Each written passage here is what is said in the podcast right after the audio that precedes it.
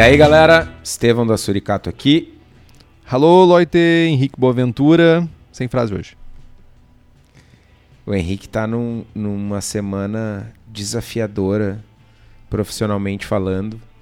E aí, quando ele. É muito engraçado quando ele, quando ele fica assim, chateado, deprimido. Sem Sou- vontade de cantar uma Se- bela canção. É, ele, a criatividade dele murcha. É a, minha, a minha criatividade ficou uns. Uns três dias pra trás. Preciso falar com as pessoas na tua empresa para elas te darem mais trabalho. Uh. já tá sobrando pouco tempo acordado, cara. Tipo, eu vou começar a trocar horas de sono já. Cara, o que, que tu faz das 8 da noite às 6 da manhã, velho? Né? Podcast às vezes. Às tipo vezes. hoje. Toda semana. Toda Não, semana. Não, é- não são, não são 8 da noite ainda. Serão. Serão. Ah, mas então tá, meu. Vamos. Hoje é um episódio sem gibberish, né? Então vamos, vamos gravar rapidão aqui. Eu só ia poder- comentar que não, não existe mais o conceito de episódio curto e longo e não Claro sei o que que mais. Tipo, tudo mano. virou. Não, porque agora, tipo, todos os episódios são episódios. Só que, tipo, esses acabam sendo mais curtos porque, né, tem pouco conteúdo. Não, mas, mas nesses episódios a gente, a gente vai falar da vida também? Não. Se eu começar a falar da vida, não tem episódio, velho. eu vou poupar vocês disso. Só isso. Só isso que eu digo. ai. Vou poupar vocês de, de qualquer coisa. Mas hoje o programa é o 88. Será que deu ruim esterificado frutado? Eu, o Henrique já tá empolgadão, querer falar de, de ésteres, mas eu só queria fazer um comentário que eu tô meio. Eu tô de regime. Faltou lenha, não consigo fazer churrasco mais. Olha aí, que triste. Cara, é pra te ver, né, cara? Aí bateu a crise, né? Não, bah, eu dei uma escapada no final de semana passado, fui lá no meu coroa, no meu pai, e já catei umas caixinhas de lenha, desligo o. o- Interrompemos a gravação aqui quando a gente terminar, e eu já vou pra churrasqueira. Pra botar em dia, né? Porque tá, Claro. tá, tá atrasado. Churrasqueira já tá, os, tá. Os ferros já nem estão mais quentes. Bom, vamos falar de ésteres então. Ésteres são sabores, na verdade eles não são sabores, né? São compostos químicos que quando a gente prova eles, a gente sente sabores que remetem a frutas e esses ésteres eles são produzidos durante a fermentação. Eu, te- eu tenho uma, uma questão, eu tenho uma questão filosófica aqui, já que tu tocou nessa, nessa questão. Se a gente não provar o éster, ele tem É o- sabor ainda? É o éster de Schrödinger. Exatamente. Se, tipo, ele per se, ele, ele tem sabor se a gente não provar ele? Tudo tem sabor. É tipo aquele negócio, se uma árvore cai na floresta, ela faz som, se a gente não estiver lá pra escutar? Claro que faz, mano. Faz, movimenta vento e faz som sim. Tipo, se tiver um gravador lá gravando, sim. Não, só essa, esse questionamento. Eu tô assim, eu tô nesse jeito. Entendi. Precisa dormir. Vamos gravar pra tu Ô. dormir, mano. Tô precisado. Bom, os ésteres eles são formados pela esterificação do etanol. O etanol ah, ele puxa os ácidos graxos e uma molécula chamada acetilcoenzima e pela união dos seus poderes forma o acetato de etila com sabores que vão de pera até solvente quando em altas concentrações. Outros álcoois presentes na cerveja também podem combinar e produzir outros ésteres. Alguém aí já pensou ah, no acetato de isoamila da querida bananinha das Weizenbiers do Henrique? Podia lançar uma cerveja chamada bananinha, né? Podia. Não. Ah, o acetato de isoamila ele é formado pela combinação do álcool isoamila. Além disso, é bem. ah, não é bem raro, mas é, tem, existe uma contribuição pequena ah, de ésteres de lúpulo. Né? A gente não vai ter um caráter esterificado numa cerveja só por conta de um dry, né? mas sim os lúpulos contêm ésteres e contribuem com um pouco de ésteres para cerveja quando a gente faz, faz dry hop, enfim, adições de late hopping. E isso me lembrou de uma conversa que eu tive com o Scott Bigham, que, era, que é um juiz Grandmaster do BJCP, parte do board do BJCP, que ele falou um pouco sobre isso, que ele disse que apesar de as pessoas comumente, quando tem, um, tem uma qualidade sensorial muito grande, né? A pessoa julga muito tempo, tudo. Ela consegue fazer essa diferenciação do que, que é éster de lúpulo e o que, que é éster de fermentação. Eu olhei para ele e disse assim: caceta, eu não sei se eu chego nesse nível, não, velho. tipo, porque é, é, muito, muito sutil, eu acho, o, a parada. Tipo, eu, eu não sei se eu conseguiria, sabe? A não ser, tipo, ah, é que numa IPA, por exemplo, faz mais sentido, tá ligado? Tu vai pegar e tu vai sentir mais fácil, porque tem uma tonelada de lúpulo lá dentro. Agora, sei lá, tipo, se tu for fazer uma blonde ale, sabe? Tipo, o que, que é esterificação de, sabe, de éster mesmo da fermentação e o que, que é de lúpulo? É difícil saber. É difícil perceber. Praticamente impossível. impossível. Mas só para vocês terem uma ideia uh, do que, que a gente está falando, né? A gente tem o limiar de detecção para o acetato de isoamila de 1.1 ppm e do acetato de etila de 10 ppm. Então é, é bem pouco mesmo que a gente pode, né, quantidades desses compostos que a gente começa a perceber na cerveja. Eu só queria te dar uma ideia e eu acho que tá, tá na hora uma goze com banana.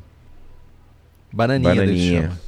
Meu chapéu. Só, só queria te dizer isso. Eu não sei se dá certo essa combinação de banana com azedo, tá? Tipo, só que. Mas, tipo, já que tu falou, já que tu tocou no assunto, fermentar aquela goza com WB06. Tipo, Cara, já dá acidez. Preci... Já dá acidez.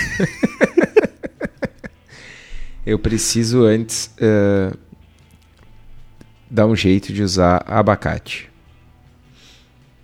Eu tenho ah, esse cara, desafio aí por uma tu, collab. Tu que, lute essa, tu que lute essa luta, cara. Tipo, Foda-se. Cara, abacate é. Meu. É que abacate tô... também tem uma pequena centena de variedades, né? Tipo, tem aquele abacate que dá aqui no sul, que é um, ba um bagulho sem gosto e só com gordura, basicamente. Só serve para te meter açúcar em cima e comer. Tem o avocado, que. Avocado? Avocado, que tem bastante sabor. E tem um outro que ele é bem doce, assim. Tipo, ele é bem pequenininho, bem doce.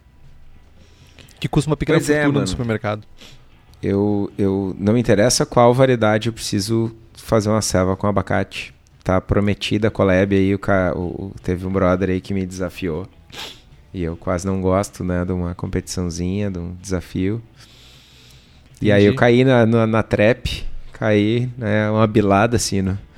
Quer, quer dizer que é facinho assim, é só, só te desafiar, sour de banana. Cara, é, tá, tá lançado, tá na fila. Não, não, não, tá, tá gravado. Tá lançado o desafio sour de banana. Tá? É... Tá? Ok. E o nome tá. vai ser bananinha. Mas é, os, os desafios funcionam né, e de volta, assim. Eu tenho que poder te desafiar a fazer um negócio também. Tipo? Tipo, sei lá, serva com caranguejo, chupa. Mas só, eu, eu não, aí tem um negócio. Eu não sou, eu não sou competitivo. Não, mas eu, não, eu não me, faço, Eu não me sinto desafiado. Não, mas é. Tu pode, tu pode me desafiar e eu dizer assim, não, cara, de boas, eu não consigo. E eu vou dizer e vai ser assim, de boaças. Vou dormir tá bem bom. de noite. Até eu porque eu tô fazer a, Eu não vou fazer a bananinha, mano. Tá né? bom. Eu só vou fazer mas a selva é, de abacate te, porque o brother vai, vai fazer, fazer o quê? De uma de siri? é esse o desafio que tu propôs pra pessoa? Ah, não, foi muito mais sutil, mas tu quis me sacanear. Qual foi o desafio que tu fez para ele? Eu te, cara, eu te é... fiz o desafio da bananinha e tu me desafia a fazer uma serva, uma serva com siri. Tipo, qual é cara, teu critério? É um, é um bagulho que eu já fiz, que é barbada, que é fácil de fazer, fica bom. Com siri. Tipo, não é nem, não é nem um negócio... Não, com caranguejo. Não é nem um negócio... Com caranguejo. Que nunca ninguém fez, tá ligado? Tu já fez uma cerveja com caranguejo? Não, não fiz. Eu, o Bebeco fez. Meu brother Bebeco. Eu tô roubando a, a, a, ideia Por que dele. caralhos alguém botaria caranguejo na cerveja? Cara, não sei, mas ficou bom, velho. Ficou bem bom. Tem vídeo disso, velho. Em 2018, 17, 19, rolou isso aí. Na época, um pouco antes de eu fazer a selva de vinagrete. Né? De novo, why? ficou bom, velho. Ah, cara, ah. tipo. Ah, eu, eu, não sei o que mais falar. Mano, tá? é pelo assim. mesmo motivo que a primeira pessoa do mundo lá que fez a primeira ceva. Tipo, por quê? Por quê macerar grãos e, e botar na água e deixar germinar e secar e moer e botar na água de novo e ir lá e beber aquela coisa que devia ter um gosto de morte para descobrir que dá barato. Por quê? Porque dá barato. Cara, mas não se sabia, era o barato de Schrödinger. Esse episódio vai ser o quê? Será que deu ruim de Schrödinger?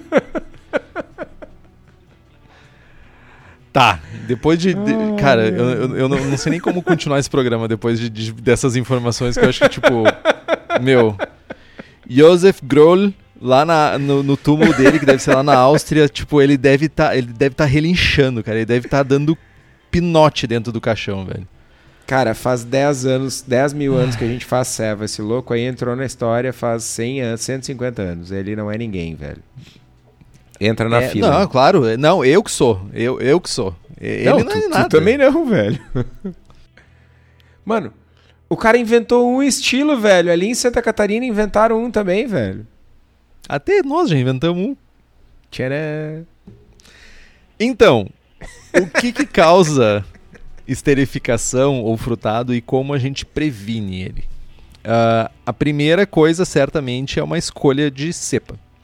Uh, sabendo que a produção de ésteres é causada pela levedura barra cepa que a gente utiliza na nossa cerveja, né? A gente precisa saber escolher a, o que a gente vai usar pra, no estilo que a gente está fazendo. Isso é muito importante, né? Quando a gente vai abraçar, abraçar um estilo, é importantíssimo, se não crucial, escolher uma cepa correta para ter uma fermentação adequada e ficar dentro do estilo. Ai, Henrique, mas eu gosto de fazer a cerveja que eu gosto. Ok, tu pode chamar ela de Fusca Amarelo. Mas se tu quiser enquadrar ela no BJCP ou no BA, tu precisa seguir o guideline. Se tu quiser chamar ela de Fusca Amarelo Ale, joia. Mas tipo, se tu quiser enquadrar, seja, fique atento a isso, por favor. Pilsen Ale. Opa. Tem uma enzima na levedura que se chama acetato transferase, chamada de AAT, na literatura, na literatura antiga, alfarrábios, papiros, que basicamente é responsável pela produção dos ésteres. Né? Leveduras com baixo, uh, baixo, baixa quantidade né, de AAT vão produzir menos ésteres. Então já dá para te imaginar, né? Cerveja bem esterificada, com uma vai geralmente ser feito com uma cepa que tem muito AAT, uma cerveja menos esterificada, baixo AAT. Mas a gente precisa saber dessa informação exata, precisa, numero, numerológica da levedura? Não. Hoje em dia, os laboratórios como a Levitec já fazem esse trabalho para nós, identificam o perfil da levedura e dão essa informação para nós, geralmente no rótulo, inclusive. Bem simples. Então, antes de escolher a levedura, veja qual o perfil de ésteres que ela oferece. E se não oferece, como é o caso de muitas lagers. E o melhor lugar para tu comprar aquelas leveduras é na Levtech né? Já que a gente está buscando ou não buscando leveduras para fazer cervejas esterificadas ou fazer Pilsen Ales, a Levtech tem nove tipos de Saccharomyces, oito tipos de bactérias, blends, bretas tradicionais, bretas isoladas aqui no Brasil. E para vocês que são profissionais que estão aí nos ouvindo, a Levtech oferece consultoria em boas práticas de fabricação, controle de qualidade, montagem de laboratório, treinamento de pessoal, banco de leveduras. Então é só entrar lá em levtech.com.br e fazer as tuas compras, né? escolher as tuas leveduras para produzir cervejas esterificadas ou não. Bom, uh, tem um outro, um outro fator que influencia bastante na formação de ésteres, que é a temperatura de fermentação. Temperaturas mais altas de fermentação vão resultar numa reprodução mais rápida, mais veloz das células da levedura, né? E vai uh, gerar mais AAT, consequentemente mais ésteres. Dá para imaginar por que, que EUs têm mais ésteres que lagers, né? Geralmente as lagers uh, têm temperatura de inóculo mais baixa e temperatura de fermentação mais baixa também. Isso acaba diminuindo a taxa de multiplicação e segurando a onda dos ésteres. Uma maneira de controlar então a quantidade de ésteres é inocular a levedura e fermentar a cerveja no limite inferior da cepa e, enfim, e testando, né? Isso é bastante importante testar e tomar nota, né? Testar uh, uh, em batches subsequentes até chegar no perfil de ésteres que se está buscando.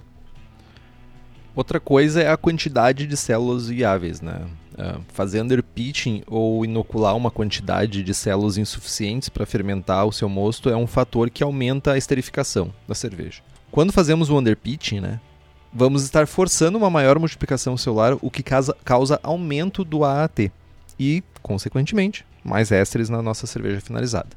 A solução é tu usar uma boa calculadora para fazer o inóculo da tua levedura, seja do braçagem forte, do Brewfather, do Pai Jamil, e tu saber quanto de célula tu precisa exatamente para garantir uma fermentação saudável naquela para aquela cepa, sem que vire uma bomba de levedura, né? Tipo, uma bomba de ésteres, na verdade. Uh, com a quantidade de células necessárias, tu sabe quantos sachês de levedura liofilizada ou líquida tu precisa. E falando em levedura liofilizada, o melhor lugar para tu comprar essas leveduras e muitas outras coisas é lá com o Daniel da Cerveja da Casa. A Cerveja da Casa fabrica equipamentos voltados para o cervejeiro caseiro, então fica ligado que eles estão sempre no lançando novidades para facilitar a nossa vida. O Instagram deles está sempre bombando de novidade. Então quem é para a região metropolitana de Porto Alegre, dá um pulo no espaço da Cerveja da Casa, na rua Paracatu 220, bairro Igara, em Canoas, Rio Grande do Sul. Lembrando, tempos pandêmicos estão ao redor de nós. Dá uma ligada antes para saber se estão abertos. E se tu não quiser passar problemas, site cervejadacasa.com, tu pode comprar as coisas e receber no conforto e segurança do seu lar. Além disso, temos as receitas do Braçagem Forte. Quase todas têm um pouquinho de éster. Quase todas. Mas tem a Rauch Beer, por exemplo, que não tem. E é uma delícia. Então fica a dica, dá uma olhadinha lá nas receitas, procura por Braçagem Forte no site da Cerveja da Casa e seja feliz. Falando em Rauchbier, eu, não falei no começo do programa, azar do goleiro, falo agora, recebi, recebidos, um amigo aí me mandou três garrafinhas de Schlenker lá.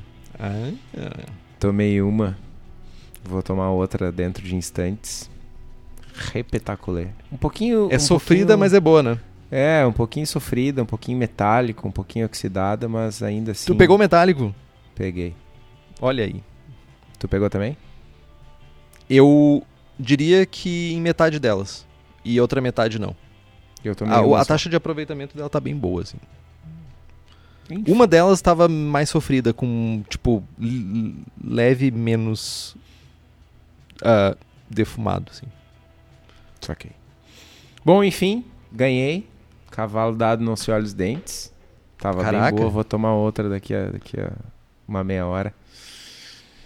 Ah, enquanto eu faço churrasquinho. Defumado. Bom, seguindo, outro causador da formação de ésteres é a falta de oxigenação do mosto. Mosto com pouco oxigênio dissolvido também pode ser uma das causas, né? O oxigênio é importante no processo de multiplicação celular e em um ambiente com pouco oxigênio pode levar ao estresse de levedura e a maior produção de ésteres. Em geral, fazer um pitch alto ou uh, fazer aquele splash do líquido no fermentador, chacoalhar o fermentador ou, né, é o suficiente para a imensa maioria das, das ales, né, com uma OG ok aí em torno de 1050. Mas para cerveja high gravity ou lagers, a gente uh, o oxigênio acaba ganhando uma importância maior, uh, sendo que a gente consegue cerca de 8 ppm mais ou menos de oxigênio dissolvido no mosto com, com aeração, né? ou seja, uh, deixando o, o mosto cair de uma altura e fazer o splash, ou chacoalhando a bombona, enfim, a gente não consegue mais do que 8 ppm, que é o suficiente uh, para cervejas né, de uma densidade normal aí. É, quando a gente fala de, de, de lagers, a gente está falando aí de 12 ppm e a gente não consegue realmente tipo, chegar nisso simplesmente aerando. Uh, com, é. com, sem a presença com de ar. oxigênio puro, né? Com oxigênio puro. Um, e tem uma outra parada também que a galera não se liga de uma, de uma coisa, né? Que é o fato de que quando tu faz o splash, faz aquela espuma desgraçada dentro, e a galera ainda às vezes bota na geladeira, espera duas, três, quatro horas para inocular o fermento, né? aquela a, tu não vai ter mais o mesmo, a mesma quantidade dissolvida porque o líquido está quente, real, relativamente quente. É um líquido a 20 graus, 19 graus, 18 graus, ele consegue reter muito pouco líquido, muito pouco uh, gás. Gás. Muito pouco. E isso vai acabar o quê? Tu vai acabar perdendo um pouco da, da quantidade de oxigênio dissolvido na tua cerveja. Então cuidem com isso. E tem uma coisa que a gente vê bastante, principalmente na galera, a gente vê aí os alemães fazendo aquela técnica de low oxygen dissolved beer, que basicamente é uma cerveja que tenta em todas as etapas do processo ter a mínima quantidade ou exposição ao oxigênio, né? Inclusive falando nisso, a fermentação. A gente também tem uma fermentação onde não tem oxigenação do, do mosto para ser inoculado o fermento e ainda assim consegue, se, conseguem fazer cervejas lagers extremamente limpas, sem esterificação. Uh, e eles atribuem isso ao pitch alto, fazem um pitch com uma quantidade muito alta de leveduras, que teoricamente não necessita de uma multiplicação celular grande para acabar gerando uma cerveja limpa que não vai ter esterificação. Então é uma coisa interessante assim. O que, que vale mais a pena? Fazer um pitch mais alto ou oxigenar o teu mosto, sabe? Porque quando tu oxigena, tu vai estar tá incentivando a multiplicação celular. Se tu não oxigena, tu não está incentivando e tu já está jogando a quantidade de células que vão fazer a festa no teu mosto. Então aí é uma discussão bem interessante que a gente pode em algum momento voltar a isso. É, ainda tem uh, a questão dos lipídios do mosto, né? Quanto mais lipídios tu tiver no mosto, mais alta vai ser a esterificação. Então a composição química do mosto também uh, faz com que a gente tenha uma influência né, além do, do pitch, além da quantidade de leveduras. E sabe onde a gente não precisa de oxigênio? Não sei, me conta. Mas ah, no dry hopping. Olha Cara, aí. E, e não tem como falar de dry hopping sem lembrar da Hops Company, que é uma empresa especializada em fornecer lúpulos selecionados diretamente das fazendas para cervejarias aqui no Brasil eles visitam os produtores presencialmente, buscam novas variedades, novos lotes, lotes únicos que se destacam sensorialmente e trazem esses lúpulos para nós. Caso vocês tenham interesse nos lúpulos da Hops Company para cervejaria, é só entrar em contato com eles pelo site hopscompany.com ou pela página da empresa no Instagram. Uh, eu tô, cara, as últimas semanas têm sido muito divertidas nesse aspecto porque eu tô uh, fechando a minha contratação de lúpulos com eles para o ano de 2021. Né? A safra 2020 chega daqui uns dias aqui. E, cara, né? aí é uma viagem. Eles têm quase 50 lúpulos em, no portfólio esse ano. E eu tô cara, planejando cervejas do ano, né? Uh, variedades novas, lotes de variedades que são clássicas, mas tem características diferentes, enfim. Tô mega empolgado só por testar os lúpulos novos. Até falava com eles esses dias que uh, uma parte chata e eu sou mega ansioso é que muitos dos lúpulos que eu estou contratando agora eu vou usar daqui a seis meses, oito meses, sei lá. E, e tipo, esperar até lá vai ser. Né? É sempre é ruim, porque o cara passa umas, umas duas, três semanas pensando em todos os lúpulos que o cara vai comprar para usar no final do ano. Tipo, triste. Xarope. Triste. Mas vem bastante coisa legal. Uh, não, vou, não vou ficar aqui fazendo propaganda das variedades que eu vou comprar, porque senão o preço vai subir. né? então... Deixa assim. Confiram os lançamentos da Suricatos depois. Mas eu, eu posso dizer com, com, com certeza tem bastante coisa legal. Tem bastante coisa nova legal, tem bastante coisa clássica legal. Podem dar uma olhada lá que vocês vão curtir. Vou procurar no portfólio se até o final do ano vai ter a bananinha. Não, não vai ter. Bananinha não tem lúpulo, mano. Tem Mas banana. Tem banana, ok? Tipo, e banana tem éster. Então, tipo, tudo, tudo com. Tá tudo.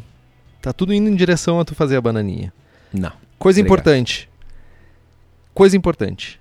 Uh, a esterificação, o, esse, a, esses aromas de, esters, eles fazem parte de muitos estilos de cerveja, em alguns inclusive que a gente algumas coisas que a gente citou como possíveis problemas, né, que geram esses ésteres, eles são usados como subterfúgios para conseguir fazer com que a cerveja que a gente está fazendo dentro de um estilo especificado, específico tenha aquelas características. Por exemplo, underpitch em Weizenbiers. Uh, é muito comum fazer underpitching nessas cervejas porque a gente quer ter uma característica específica que é o acetato de isomila, que é a banana, a gente quer ter um pouquinho de fenol, que é o cravo, então tipo, o underpitching ele vai incentivar que esses aromas de ésteres sejam gerados na cerveja.